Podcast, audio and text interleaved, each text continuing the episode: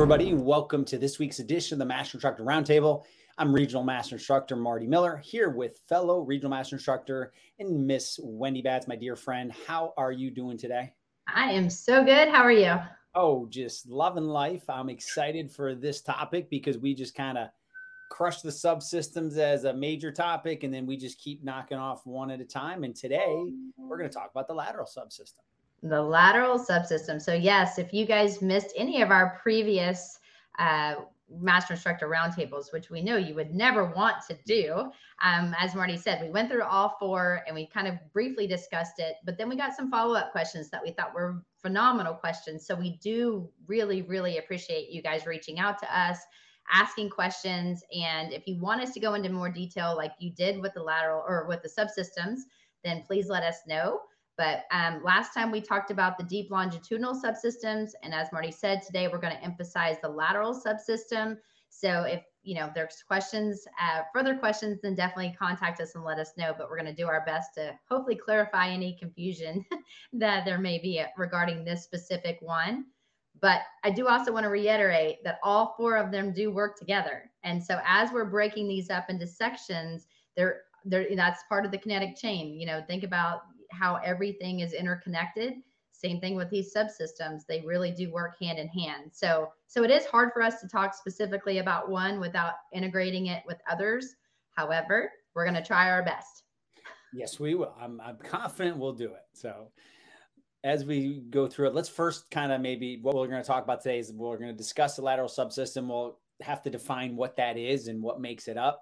And then where the rubber meets the road, we'll talk about specific integration exercises that could target the lateral subsystem if you're finding that that is where your client needs to work, and or maybe that day you're focusing on a different plane of motion. At least you'll know how to target that lateral subsystem properly. Yes. And everyone says, what do you think about the lateral subsystem? And my answer is we need it. Yes. We'd be in trouble if we didn't have it. All right, well, let's talk about it. So if we look at the next slide, we're going to think, all right, what is it that makes up the lateral subsystem? And we've got the glute medius, the TFL, and the adductor magnus specifically on one side. So when we talk about the ipsilateral side, we're talking about the one side of the body working contralaterally with the QL or the quadratus lumborum on the other side. And so those work together. So when we do different types of exercises, you're going to notice that Marty and I, especially when we design programs, when we're in workshops, we always talk about maybe doing opposite arm, opposite leg. You'll notice that in bird dogs or the opposite arm, opposite leg exercises that we do. Same thing when we do like a single leg squat to row. We're standing on one leg and we're rowing with the opposing arm or the opposite arm because we move that way in life. You know, especially when we're thinking about the different planes of motion, it's important to really think about, you want to train certain ways, but when we're talking specifically about the lateral subsystem, especially in the frontal plane, you're going to start to see the importance of that. Yeah. And I think just from a frame of reference, you know, Wendy and I might throw these terms around very quickly. If we say ipsilateral, that's the same side of the body. If we talk about contralateral, we're talking about the opposite sides of the body. And again, this has been in your textbooks, but sometimes it's, you know, things you memorize to pass the exam, and then you don't really use those terms after that. So it's very important to understand ipsilateral versus contralateral. And the lateral subsystem is very important for that because you're going to see certain muscles on the ipsilateral side and how they work with muscles on the contralateral side. And, you know, when you look at human movement, we do things contralaterally very frequently. For example, if I want to pick up something on the ground, I probably would want to pick it up with my dominant right arm. So I'm probably going to load the majority of my weight on my left leg. If I've done martial arts for you, if I want to throw my right hand, I'm going to put a lot of weight into my left leg. If I'm going to jump to do a layup, if I'm going to use my right arm, I'm going to jump off my left leg primarily. So this is why understanding human movement and these subsystems are important. And also when you start to see people who are dominant, and if they've been dominant in one activity their whole life, there are athletes that do things contralaterally all the time. So they're equal. Like I played lacrosse in college. Boy, was that a fun experience learning that sport in college, but they were very gifted at using both their right and left hand to throw. I was not very gifted because being a baseball player, I was very good with my right being my dominant arm. but I had spent my entire youth playing a sport that didn't force me to do that contralateral movement. So again, this is where human movement is so much fun and so much, to look and dive into it and understand people's patterning. But then you have to be able to peel that back through the overhead squat, through movement dysfunction, and then start to look at subsystems, because you'll find people who do a certain job for 25 to 40 years or a certain sport where they are very dominant in certain movement patterns, but then all of a sudden you put them in a new environment and they completely fall apart. And that is such an important point, because again, I've worked a lot with pro athletes, just like you, Marty, and, baseball pitchers is a huge one. And even basketball players, even though they have to dribble different directions, they always have that one side or their layup, and they're doing it with, obviously, like you said, their dominant side. So when I get them into the training room and we're doing like a phase one workout, because it's off season, I'm going to realign their body. We're going to work on the weaker muscles and to realign everything. So therefore they're going to be able to perform at a higher level and reduce injury. It's amazing how uncoordinated, and I'm the same way. I'm left-handed. So Marty, maybe together we would make a great pair, because we'd use your right side and my left side. But if you think about it too, the coordination for me, I know personally, when I do anything with my right arm, I'm like, what is happening? Because it's like, I know how to do it, but it's just so second nature for me to do things with my left hand, just because I always do it. When I bring my right hand into play, I'm like, I actually have to think about it. And it's very interesting when I put it into a program, how it's not just me that has those same experiences. It's actually people at a really high level that also has difficulty strengthening their opposing side. It's funny you mentioned this. This has nothing to do with the subsystem, but you maybe think about it. Of course, Wendy, and again, this is an inside joke that some of you may know if you've been around long enough, but shockingly today, Wendy, I was brushing my teeth and I had to switch to my left hand. And I was like, this is horrific. Like God forbid, if I ever had to have surgery on my right side or something like that, even though it was an electric toothbrush, I was going to choke myself, but, I'm like, wait a minute, this shouldn't be that difficult. So it's funny that you mentioned that, because I had a harsh reminder of that today. Yes. And if you have listened to us in the past, you'll know that Marty brushes his teeth like 80 times a day. So just that, maybe that's going to be his new thing to, make that his goal in 2022, learn how to brush your teeth with the opposite. You know what? I better do it. God forbid, if anything ever happens to this over here, I'm going to be in a ton of trouble. So I might. Dude, I would be. I can't even feed myself with my right arm. Like it's just. I'm telling you, it's just there for looks. I was a server and a bartender, so I can hold things on it. But when I have to put it into specific movements, it's not a pretty sight. If I throw a ball, like I play with my little one, and I'll sometimes throw a ball just to pick it up and throw it back. And it's terrible, y'all. It looks like T-Rex throwing the ball type of thing. It looks like a T-Rex throwing the ball. Yeah, I'm like, what was that? Like, it's really not good. So those of you guys that are just joining Marty and I, we aren't talking about just how uncoordinated we are. Today, we are talking about the lateral subsystem and how important it is. And we then just identified the different muscles that truly make up the lateral subsystem. And now we're going to dig in a little bit deeper. So if you want to go to the next slide, we can look at basically when I said the frontal plane activity, we're thinking about when we talk about the frontal plane, remember there's three planes of motion.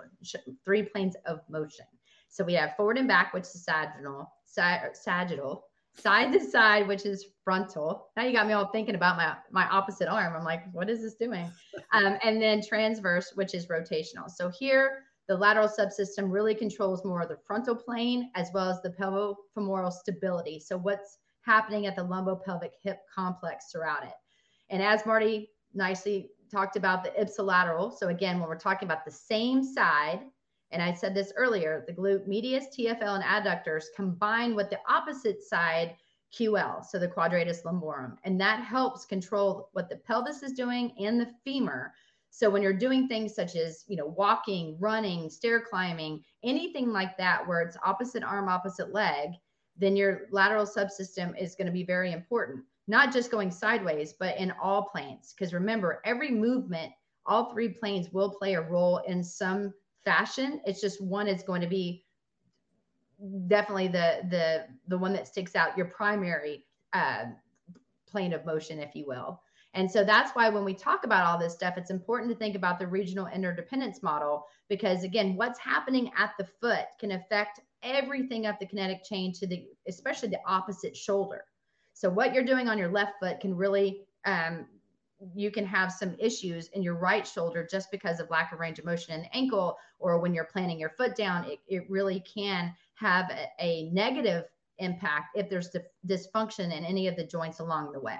I could swear we just did a master instructor roundtable not too long ago about the foot and ankle. I'm just saying. It just seems like we just did it. Just saying. It's just important saying. To know. Check them out. Check them out. We got it. It's amazing how this all ties together. I know. But, yes, maybe there's some strategy. I don't know. Or random luck. Either way. So perfect. So no, it's random fit, not random luck. Random fit. Oh, that's right. That's the other one. That's right. So shameless plug there. I like it. There so as we move forward, we'll keep talking here about the primary function. And if you need to know more about that regional independence model and or what goes on the foot and ankle, Wendy and I just did a master instructor roundtable focused primarily on foot and ankle dysfunction and gave some corrective strategies. So go back to NASM's YouTube channel, check that one out. And that leads very nicely into the one that we're doing today. So depending on your experiences. But when we look at dysfunction of the lateral subsystem, it can start on the ground. The ground is very, very important. And that subtalar joint, the pronation, that's that neutral positioning of the foot and ankle. What your body does in reacting with the ground or ground force reaction will absolutely drive through the kinetic chain. And Wendy and I have both dealt with high-level athletes that have to develop power. It starts with what goes on at the foot and ankle, then moves up through the kinetic chain. So if you are having poor motion at the foot and ankle and you go into a kinetic chain dysfunction, you go into a foot flattening, there's increased tibial internal rotation, adduction, and now that lateral subsystem isn't stabilizing. And even if it tries to stabilize, the length tension relationships of those muscles that Wendy mentioned are not going to be in an ideal position. So they're not going to function. And now you're going to have a disruption of your movement and or power or strength, depending what you're trying to accomplish, all the way to whatever, you know, I've had it where it comes out as a shoulder issue, elbow issue, etc. So at the top of the kinetic chain of the regional independence model, the low back follows the rest of the leg, and that unwanted frontal plane movement will be decreased strength and decreased neuromuscular control in the lateral subsystem. So like I said, it's all about what starts at the foot and ankle and drives up through the upper extremities. Yes. And Marty, I know we had a question, and because, you know, when we did the foot and ankle before, one of the questions that we got, so I'm just going to go ahead and give it to you again in case, you know, they missed it and now they're listening again. So thanks for the question. But can you go into more detail? Because you said you had, you know, eversion, and I said the foot flattening, and there was some confusion about, like, is that the same thing or not? So can you just briefly talk about what you had when we were talking about the arches falling? Sure.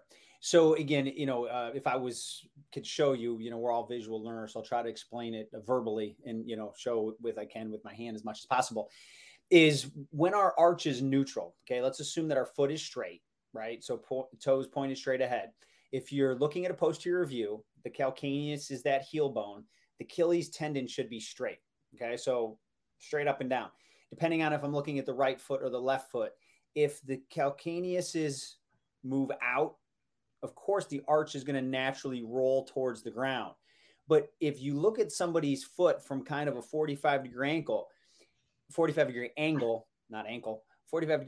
you'll see that sometimes they still have an arch, but they are calcaneus everted. A lot of times we say, oh, their foot flattened. Well, did it really flatten, or did they just go into eversion? Sometimes you'll see both.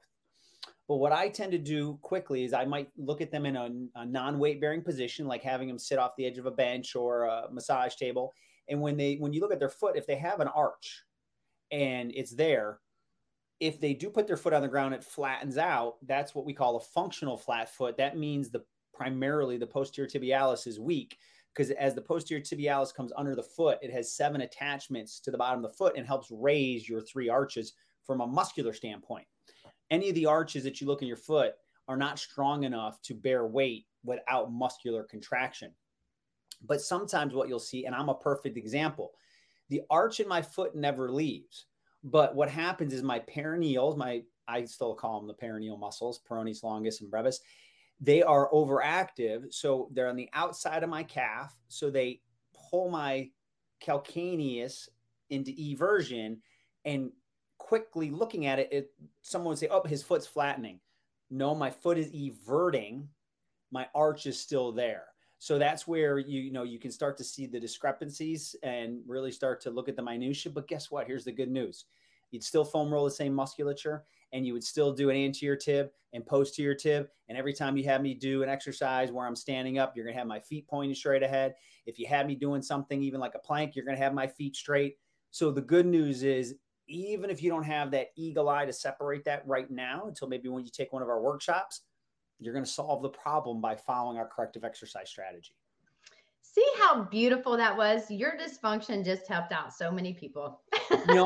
I'm so glad that me being dysfunctional at least has a positive outcome for others. Hey, you're a learning tool, Marty. You help us. Boy, there's a lot of dysfunction. We're just talking about foot and ankle right now. Wendy's known me for 17 years. She could give you all of them. Oh my goodness. Those of you guys that are joining Marty Miller and I on this week's Master Instructor Roundtable, we are digging a little bit deeper into one of the four primary subsystems, with today being the lateral subsystems. So we've talked about the muscles that have made up this particular subsystem. We talk about the importance of what happens at the foot and ankle complex when we're hitting the ground, and how that can have some dysfunction within the frontal plane and the pelvofemoral stability that you have within the lumbopelvic hip complex. And so if we move forward, we want to think about exercises to help correct that. And one of the ones that I love, and Marty's like, I know you always put this here, but people do it wrong. Well, if you're my client, you're not going to do it wrong, because I am going to make sure that you're doing things correctly, which I know all of our NASM trainers do the same thing and follow suit. So I have 100% confidence in you. But the side to side or the lateral tube walking, I think is so important, because remember, one of the muscles that really on the same side we're targeting is the gluteus medius. And this exercise is a really good exercise to help activate specifically that area. So the outer hip is what we're focusing on. And when you're actually doing it, you place the band, and it can be placed around the ankles. There's a picture of it being placed around the knee.